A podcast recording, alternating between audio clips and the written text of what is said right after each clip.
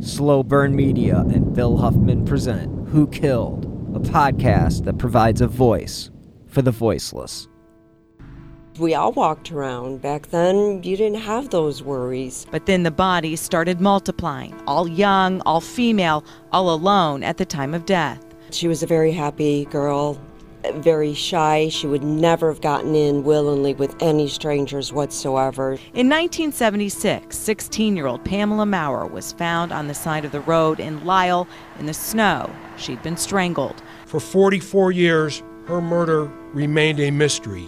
Today, investigators announced they found her killer because back in 1976, police had the good sense to preserve what today is called DNA evidence. We finally put a a name and a face to this monster. Because of new DNA technology, police were able to create a picture of the killer from DNA evidence. So, if you have any information, or perhaps you were victimized back in the 70s and never reported it to police, police are now asking that you come forward. If you have any information about any of these attacks, they're calling him a serial rapist and a serial killer. They think he was most active between 1974 and 1981. Hello and welcome to episode 120 of Who Killed.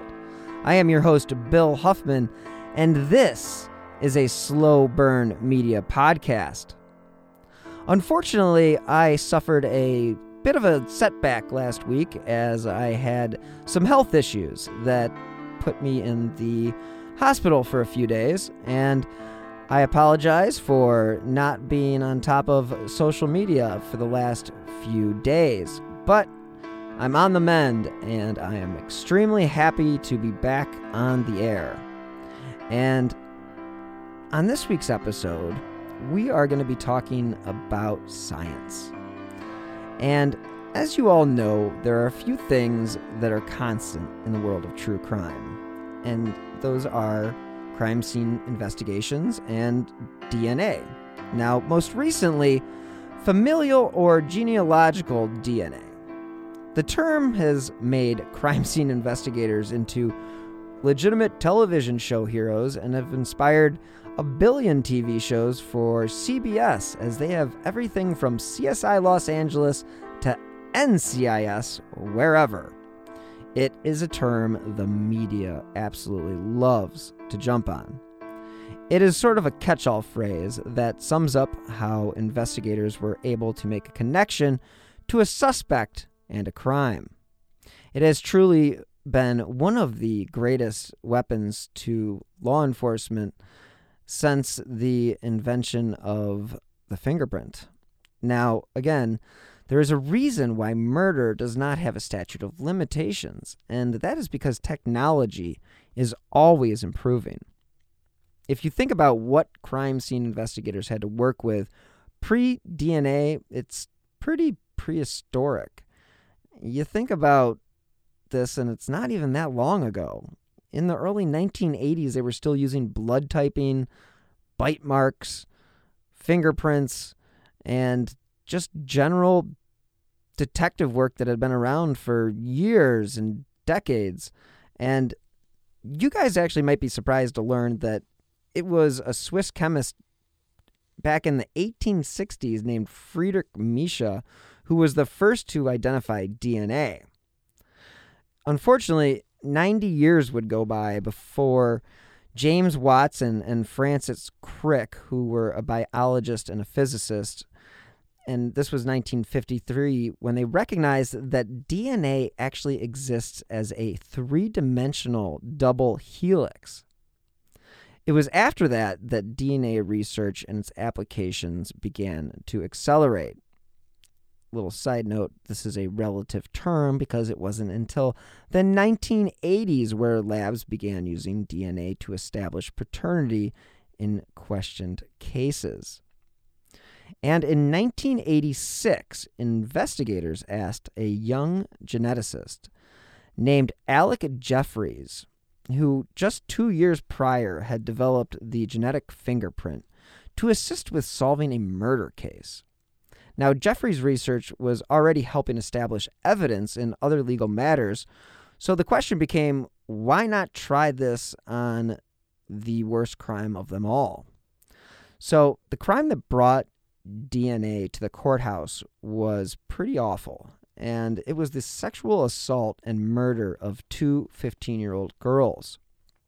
A teenage male with learning difficulties was actually accused of the crime, and police said that he had confessed to one murder, but not both. So, with the hopes of pinning both of these killings on this child, police hired Jeffreys and his team to prove that he had done it. Surprisingly, they could not. In fact, they proved that the boy committed neither crime.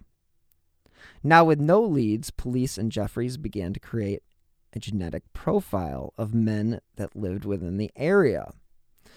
When someone actually reported that a local baker named College Colin, I'm sorry, Colin Pitchfork had boasted that he had submitted a friend's DNA, police picked him up. Now, Jeffreys' team was able to successfully match Pitchfork's DNA with that that was found at the crime scene. And again, all of this talk about DNA is important to the case that I am covering this week. Pamela Maurer was only 16 years old and lived on Butternut Court in Woodridge, Illinois, when she was reported missing to Woodridge police on January 13th, 1976. Her parents notified police after she didn't return from the home of a friend who had lived nearby. Without even enough time to produce a search party, her body was discovered the next morning by a witness who saw a purse along the west side of College Road and thought someone might have been hit by a car. Now, unfortunately, the body was found outside of a metal guardrail, and police believed that she actually might have been placed there in an attempt to make it look like she was a victim of a hit and run accident. Now, according to the Thomas Powers of the Chicago Tribune, investigators were tracing the ownership of a three foot piece of hose, which is the main clue in the death of Pamela Maurer, 16, whose body was found next to a road in a remote section of suburban Lisle. At the time of the discovery, Lisle Police Chief M.J. Worth did express confidence that the killing would be solved, and he said that the hose found near the girl's body was believed to have been used to strangle the girl.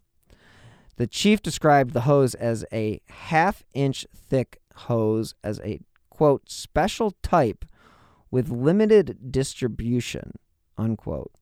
And he said that his investigators were attempting to track down recent purchases of this type of hose in stores within the area. Quote, We'll probably never find, find out why he killed her, Worth said, but we're going to find him. We have a lot of people to talk to, and a lot of people are talking. Now, Worth went on to say that tests were being made on the hose and on the girl's body to determine if it was actually the item that was used to strangle her. Now, again, this would only make sense as the DuPage County Coroner's Office had reported that a preliminary examination had indicated that she had been strangled. Assisting Lisle police in the investigation were detectives from the DuPage County Sheriff's Office and from police departments in Naperville, Downers Grove, and Woodridge. Now, Worth said that classmates and acquaintances of the victim were being questioned, particularly in an effort to follow her movements Monday night after she left the home of her friends. Police were also checking the possibility that the girl may have been forced into a car after leaving that friend's home, which again is only two blocks from her home. Two blocks. Now, her fully clothed body again was found at 7:45 a.m. on that Tuesday, and this was about one and a half miles south of Maple Avenue near Illinois Benedictine College. Near her body was her purse and a small amount of money as well as ID papers. again, at the time, the girl's clothing did not appear disarranged, and it was stated at one point that she had not been sexually molested. Later research that I have uncovered disputes some of that, but put a pin in it. So Miss Maurer's movements had been traced up to only 1:45 that Monday when she left her friend's house. And the two friends had said that Miss Maurer had left to buy a soft drink at McDonald's, which was only 2 blocks away. Now, again, investigators were beginning to look into the possibility that the girl may have actually bought the pop or soft drink at a laundromat or a food store, which was just a block away from the house where she was hanging out. Back in the 70s and 80s, the Chicago Tribune was legitimately one of the premier newspapers, and they really covered the hell out of Miss Maurer's death. And they reported that police had begun circulating a composite drawing and description of a man that they wanted for questioning. Richard Doria, the chief of the DuPage County Sheriff's Office, had said a white man about 25 years old and about 5 feet 9 inches had been described to police by a woman who said she rejected his offer of a ride. As the man asked her to model for him, the woman said she noticed a white bundle in the front seat of his late model Mercury Capri. This incident, she said, occurred approximately 11:45 p.m. on Monday, about the time police believe the Maurer girl was killed. And again, the Chicago Tribune did their best to cover this case, but unfortunately, it went cold. As do cases in the 70s when you're working with limited information and limited witnesses and really no solid evidence found at the scene. But in 1993, the Tribune actually caught wind of an update on the 1976 murder of Pamela. And it was according to Art Barnum, who was a Tribune staff writer at the time, when he wrote that the investigation into a 17 year old murder case is being reopened because of new information about the slaying of Pamela Maurer, a high school junior from Woodridge who was found strangled in an open field in Lisle. Again, she was found on the side of the road, but again, this was 17 years later, so I'm not going to hold him his feet to the fire. Anyway, Woodridge Police Chief Stephen List said that Lisle and Woodridge police had reopened the case after recent information about the slaying was obtained from several sources. Lisle Sergeant Stephen Arp said the case was reopened actually several months ago, and police were attempting to use the latest information to let a new set of investigators attempt to solve it. I know that investigator, investigators are very uh, territorial and protective of the cases that they cover. So this was a very big step for the department to allow other investigators to look into this case. And Lisle police actually asked anybody at the time, you know, to call Crime Stoppers or the police if they had any information. Sergeant Stephen Arp would go on to say that no arrests were imminent but they would love to solve this case no matter what. This case will never be closed.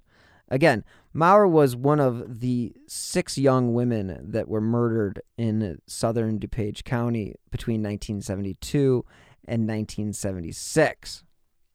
Again, put a pin in that one. So, the reopening of an old murder case has been successful in the suburbs at least once at this time in 1993, and that resulted in the arrest of Major Morris Jr. Now, Morris was arrested in connection with the 1973 murder of Roberta Anderson, whose body was found on the Will DuPage County line. The Tribune reported that Morris, a Missouri resident, formerly lived near Oswego, and was arrested by Naperville police after he was linked to the slain by scientific procedures that weren't available at the time of the criminal investigation. ARP said that Naperville's success is part of our motivation for renewing our effort in the Maurer murder, but we don't believe their cases and this one are connected. However, Lisle police located near her body that three foot piece of rubber hose, which they believed was the murder weapon. And again, this would also make sense because she had bruises on her neck. But with hindsight being 2020, it makes the comments of former Lisle Police Chief MJ Worth a little circumspect because, you know, you can have all the confidence in the world, but what he said at the time was two teenage males who police believe had information about the case had refused on their advice of their had refused to talk to police on the advice of their attorneys. Well, no offense, Chief Worth, but anybody with a brain and the wherewithal to get an attorney would get an attorney regardless of their innocence or guilt. Nobody should ever talk to the police ever without an attorney present. And this is not to say anything negative about the police. This is just common sense. Sorry, got off my soapbox there. So, at the time, police questioned more than dozens of people and actually administered lie detector tests about the case, but no one was ever named as a prime suspect. Hence, no arrests were ever made. In regard to Morris, he remained in Will County Jail, fighting a trial in connection with the murder of Anderson, who had died after being stabbed 60 times. Naperville police told the media they believed that Morris was also connected with the 1972 slaying of Julie Ann Hanson, 16 of Naperville, who had been stabbed, you bet, dozens of times. So, according to reports, again, with six murdered females in four years, the area was, needless to say, on high alert. Unfortunately, for the community and for the investigators, there was little evidence found at any of these crime scenes.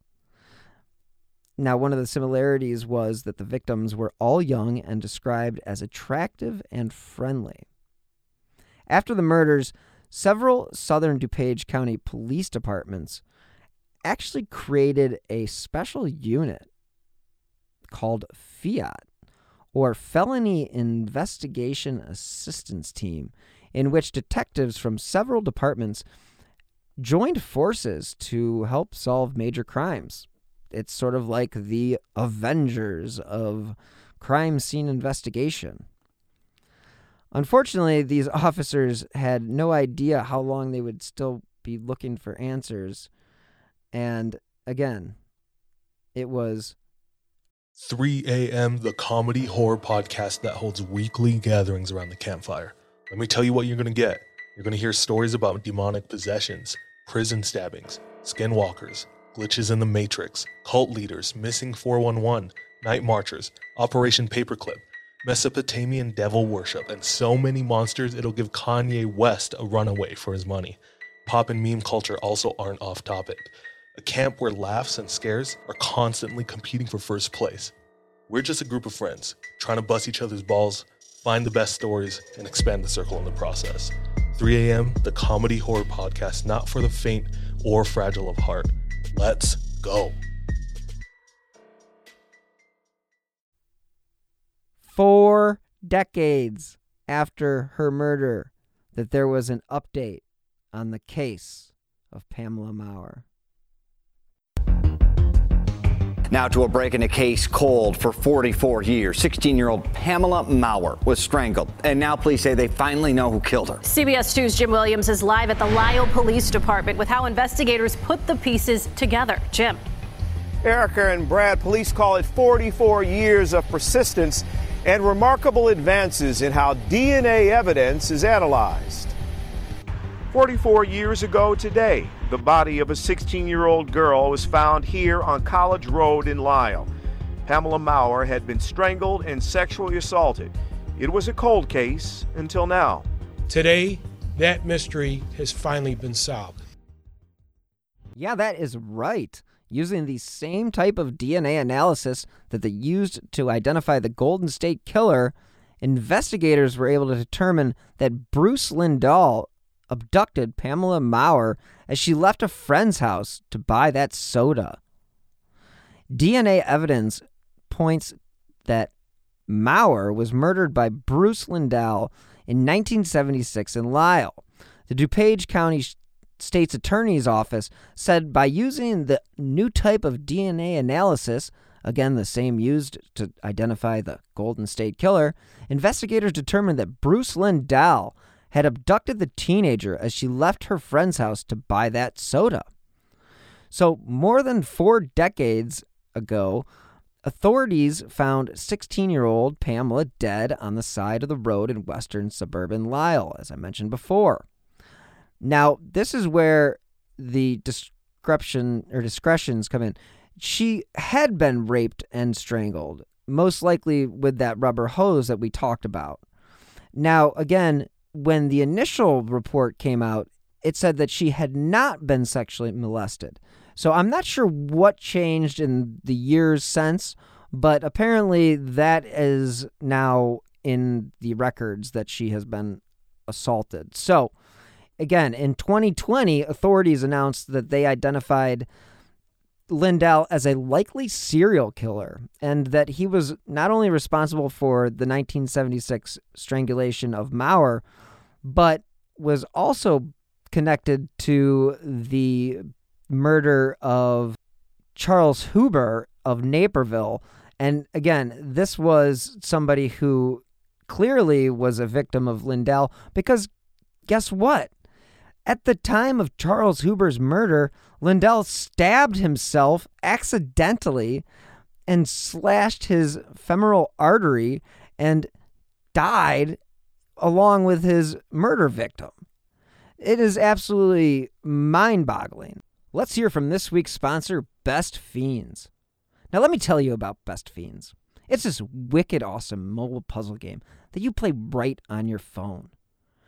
Researching true crime can bring me down a bit, and when it does, I turn to Best Fiends.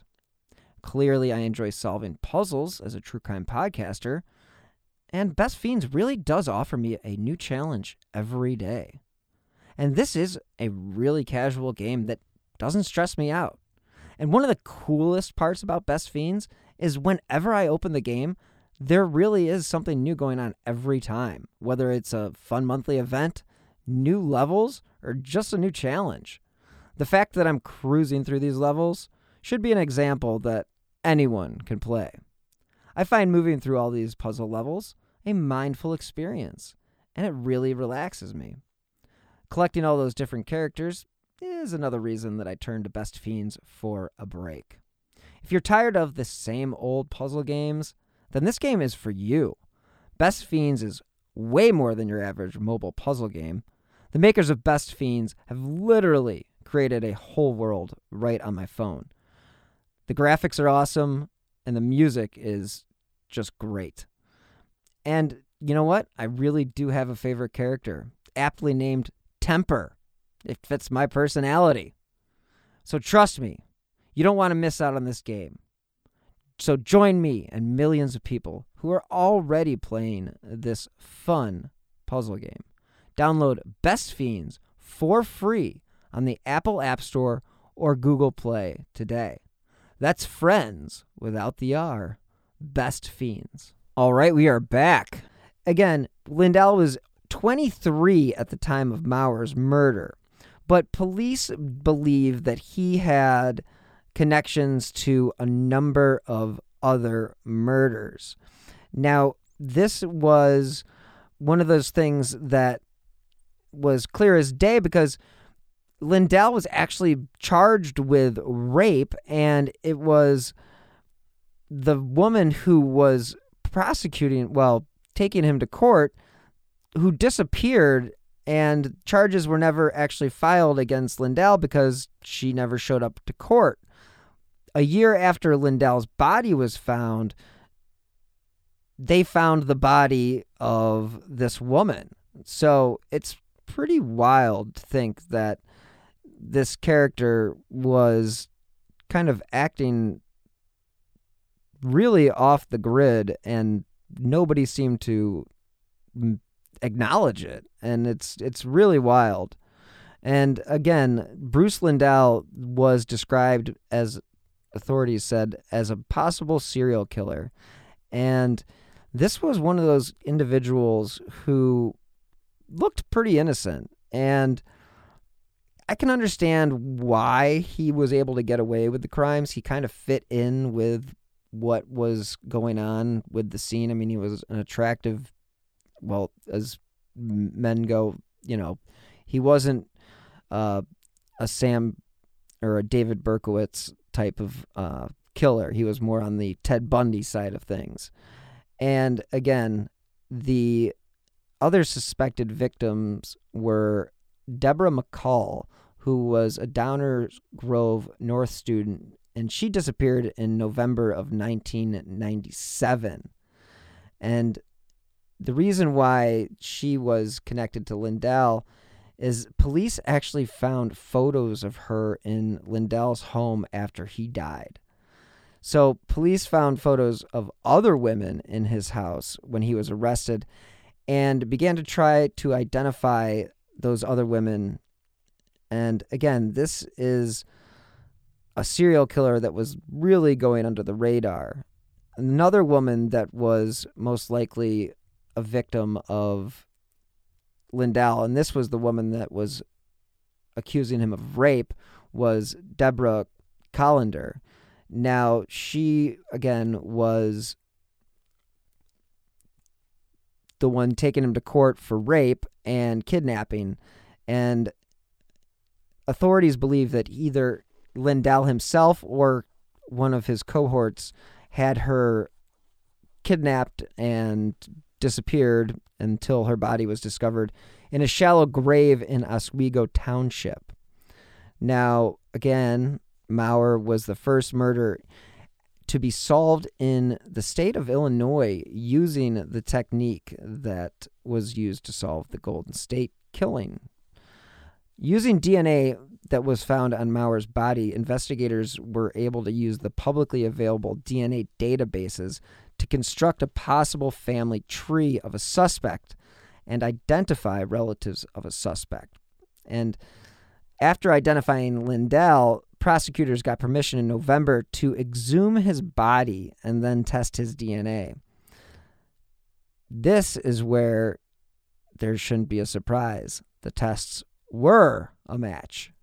Lisle police were still working on identifying other possible victims of Lindahl and have asked the public to come forward. Now, this was according to the Daily Herald.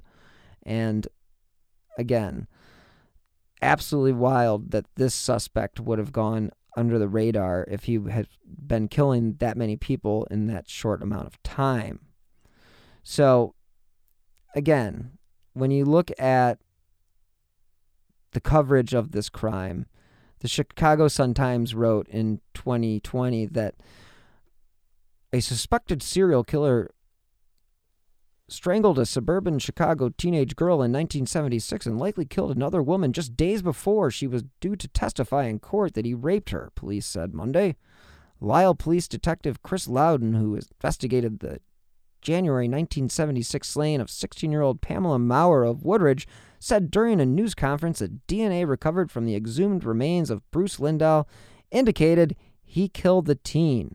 Quote, I suspect him to be a serial killer, Loudon said of Lindahl, whose body was exhumed in November. One of the most disturbing aspects of Lindahl is the amount of photographs of unidentified females that were found in Lindahl's home that depict other victims.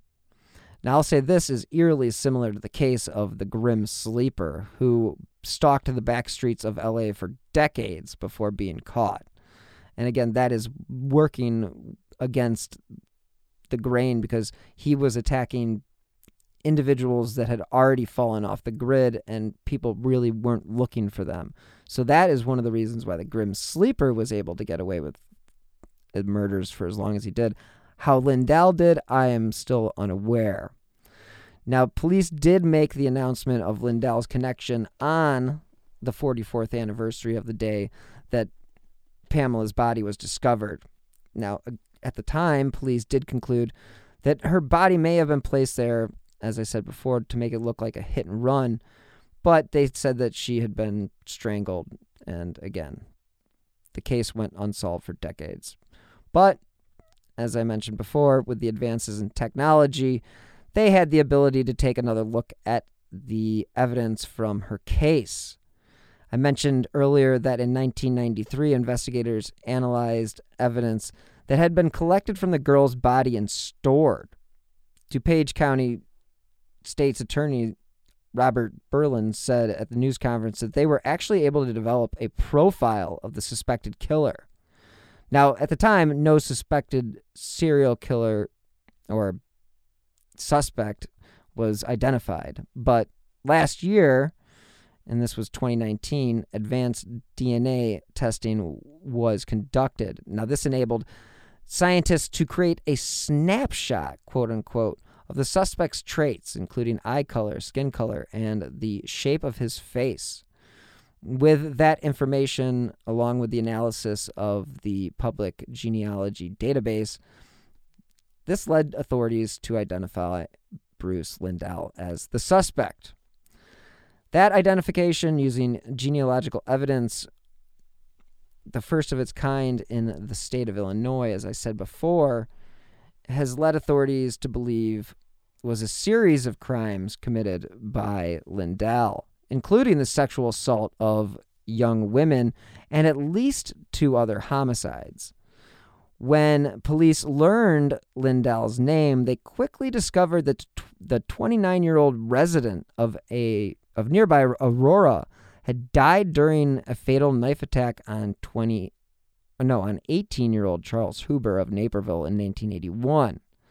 And this is where he accidentally slashed a major artery in his own leg and well, unfortunately he bled to death. Not going to shed any tears for this guy.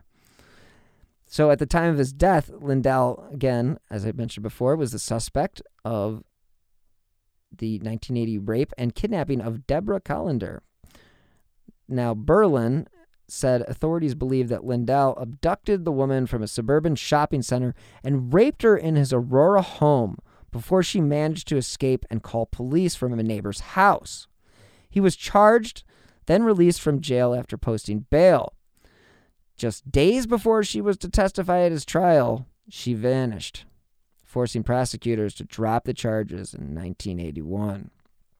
In 1982, several months after Lindahl's death, Colliander's body was discovered, as I mentioned before, by a farmer in a shallow grave in rural, rural Oswego Township. And an autopsy was unable to determine how she died, but her death was ruled a homicide. Quote, all the evidence points to Bruce Lindahl being responsible for her murder, Berlin said, leaving open the possibility that he hired someone to kill her or did it himself. Quote, We believe Deborah was murdered in order to prevent her from testifying at Lindahl's rape trial. Unquote. Berlin said that there is evidence linking Lindahl to the 1979 disappearance of that other high school student that I mentioned, Deborah McCall. After the death of Bruce, those photographs of McCall were found in his apartment, which again is just absolutely terrifying to think that someone like this could be going under the radar. So it's just one of those things when you look at a case like this and a murderer like Bruce Lindahl and wonder to yourself, how in the world was he able to get away with this without anybody ever taking notice? I mean, these were the questions that were being asked by the Associated Press after he was connected to the Maurer murder and other cases as well. And again, you know, police go on to say that, you know, Bruce stayed under the radar. And it was when un- authorities discovered Lindahl's body dead from a knife wound that he was known by various police departments as a loser and had been arrested many times, but had no felony convictions on his record. And as with many serial killers, he was a loner. He didn't have a wide circle of friends. So he really didn't have anybody, I guess, keeping track of him. Again, one of the most disgusting discoveries at his house was the photos of naked women. And who knows who these women were and whether or not they consented to those photographs. He did go through extensive work to hide what he was doing. Uh, of the females that investigators believe Lindahl abducted and killed, only two bodies have actually been found. Now, this is according to the Associated Press. Cindy Evans was a friend of Pamela's, and she spoke to the media following the news conference. And again, she was just shocked that it took this long to discover who's was responsible for her friend's death. And again, you know, DNA evidence remained on her body that investigators used. And thank goodness that they did because otherwise, maybe they would not have been able to connect Lindahl to all these other cases. So, this is just one of those cases where you just find a lot of question marks and a lot of people wondering why this individual was able to go on you know living and this is uh they make reference in one of the articles in the Associated Press about the uh, brown chicken slayings, and they talk about how they used a old piece of chicken to determine that the DNA from that piece of chicken was connected to the one of the killers. So it's it's surprising how these cases all come back and connect one to one another, especially when you think about you know Chicago. I mean, being a huge city, and um, it's just wild to think that uh, you know you have this guy committing these crimes, but I mean, at the same time, you also had John Wayne Gacy and I mean, Gacy was convicted of killing 33 young men and probably convicted, you know, probably could have been convicted of a lot more, but it's just insane. And I mean, when you think about the freewheeling days of the 60s and 70s when people were basically loving life and just hitting the road and hitchhiking and whatever it was what it was. I mean, people got to be free, and there were no cell phones. There was no way of tracking anybody. Um, unfortunately, it also added to create a perfect environment for any serial killer who wanted to, you know, practice his uh, crazy fantasies. And unfortunately, in the case of Pamela Maurer and Deborah McCall and all these other women that he has been associated with. It's just a shame that he was never brought to justice because this is one of those people that deserves the death penalty. And I'm not a death penalty guy at all. I'm just saying that if there is a reason for anybody to be put to death, I would say the killing of multiple women as well as raping and kidnappings uh, probably are a good sign that you probably aren't going to make it in our society as a normal human being. So, better to be left, you know, dead, I guess. Not to be blunt about it, but again, it's true. I mean, Bruce Lindahl did the government a favor by accidentally stabbing himself because we would have had to pay the taxes for keeping him in prison before he was actually executed, if he was ever actually executed. So, is this justice that Bruce Lindahl accidentally killed himself?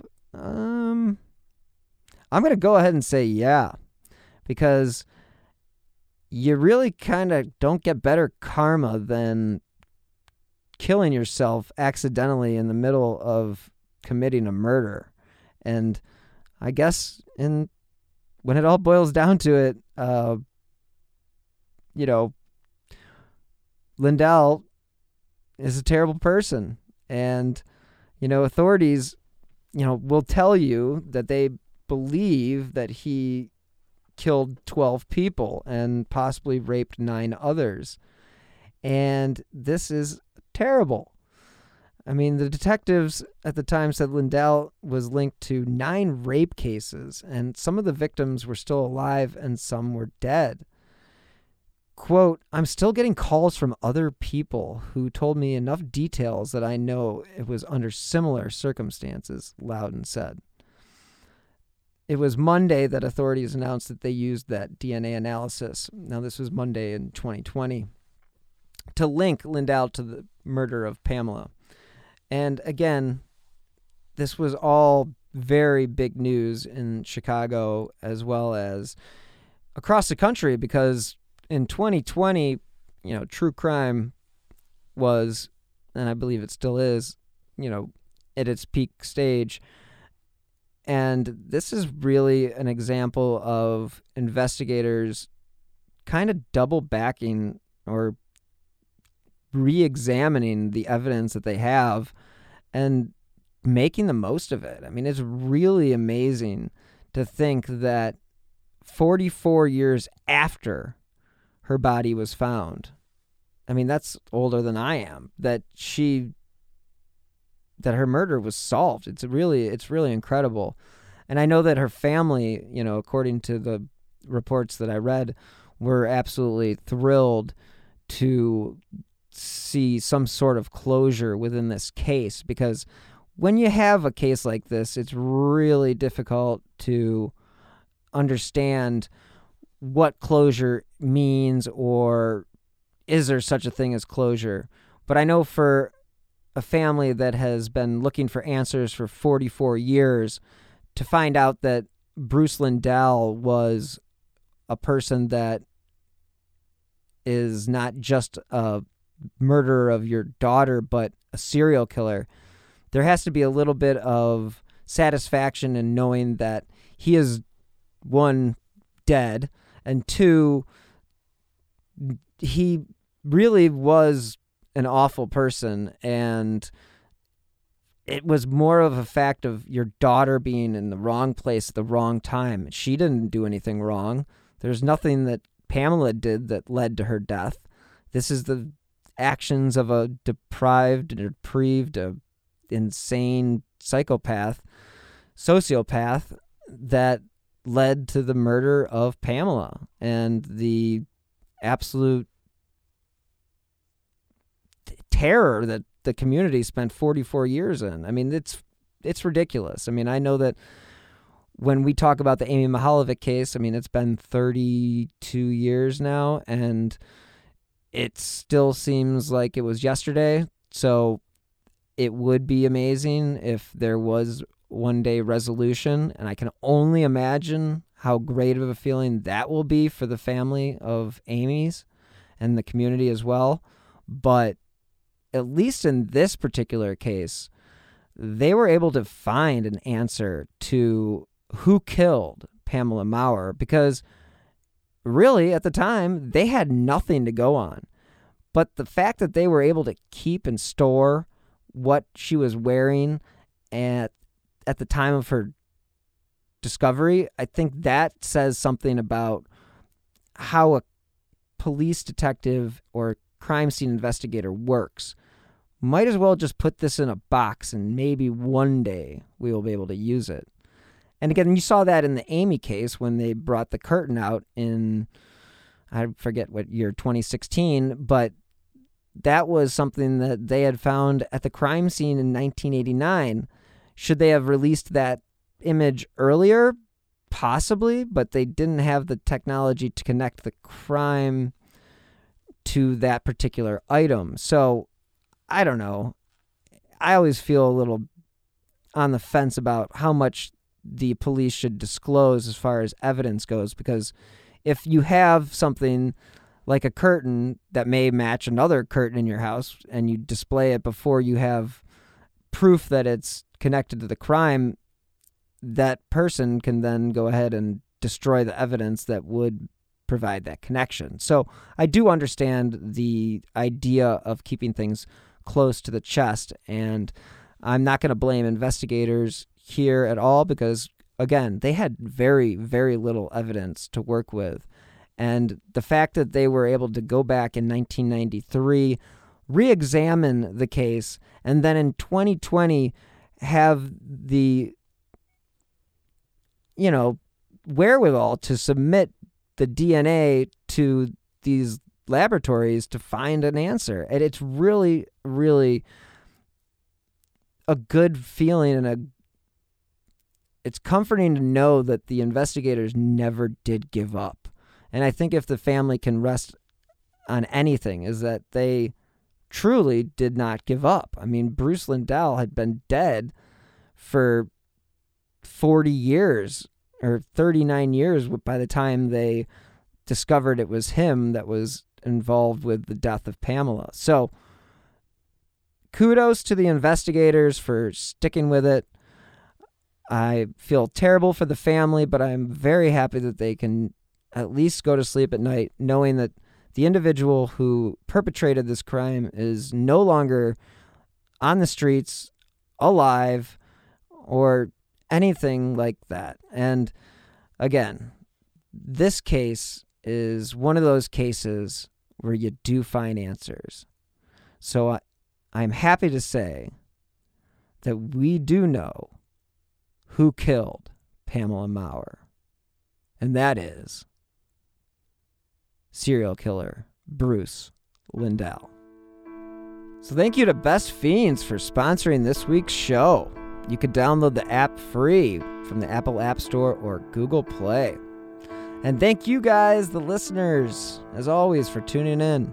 If it wasn't for you, the show would not exist. As you know by now, I drop new episodes of Who Killed every Friday, and that is wherever you get your favorite podcasts. And as always, if you'd enjoy this podcast or my other shows, you can directly help this show stay on the air by contributing via the Venmo app with my username at Bill Huffman 3 or via PayPal. I will provide a link in the show notes. I promise you, every contribution, big or small, really does keep these slow burn podcasts on the air.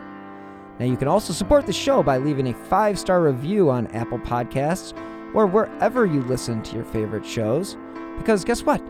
Those five stars do help keep the important cases that I cover, such as Amy's, in the spotlight.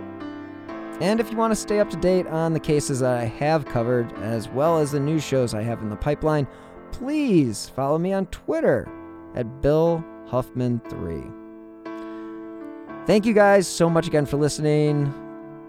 I again apologize for not being on social media due to some health related issues, but I am back in the saddle. And until next time, be healthy and stay safe.